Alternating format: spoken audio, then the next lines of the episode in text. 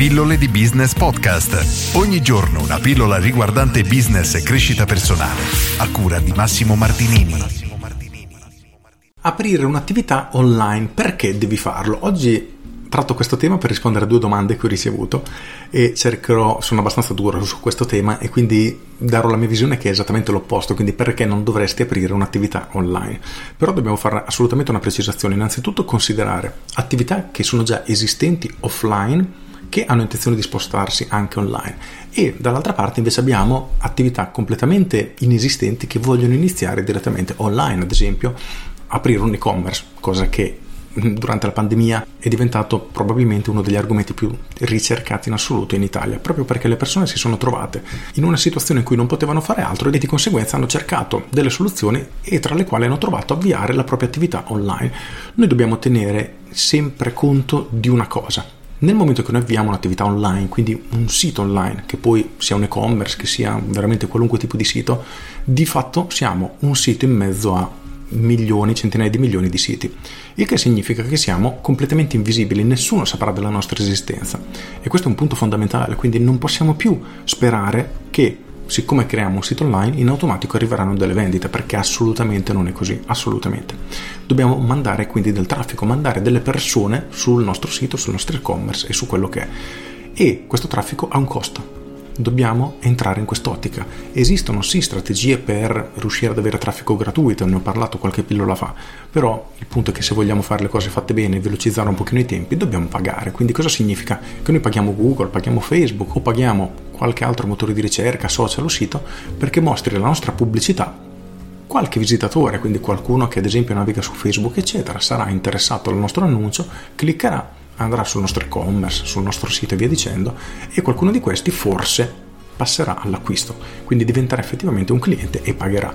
La chiave di tutto però è che facciamo un esempio abbastanza semplice, su 100 persone che cliccano sul nostro annuncio, una fa l'acquisto quindi un numero abbastanza semplice, anche diciamo realistico in alcuni casi. Cosa significa? Che noi abbiamo dovuto sostenere un costo per portare 100 persone sul nostro sito internet. Di queste 100 una ha comprato e dobbiamo fare un confronto. Quanto abbiamo speso per portare queste 100 persone e quanto abbiamo guadagnato, quanto abbiamo incassato anzi dalla vendita.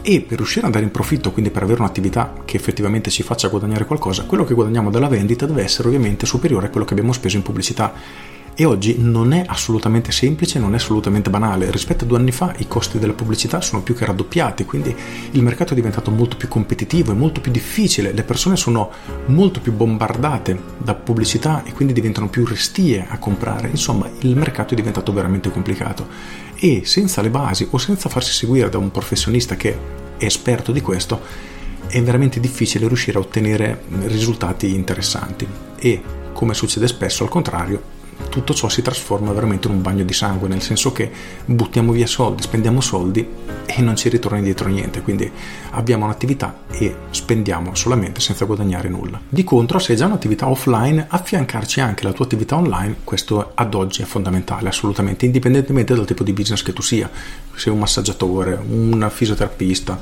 un avvocato, un ristorante, veramente chiunque dovrebbe avere anche la sua presenza online. Questo perché innanzitutto hai già un'attività che funziona quindi è molto più facile riuscire a convincere una persona a venire nel tuo locale rispetto che fargli fare una vendita online. Questo tendenzialmente, perlomeno è la mia esperienza.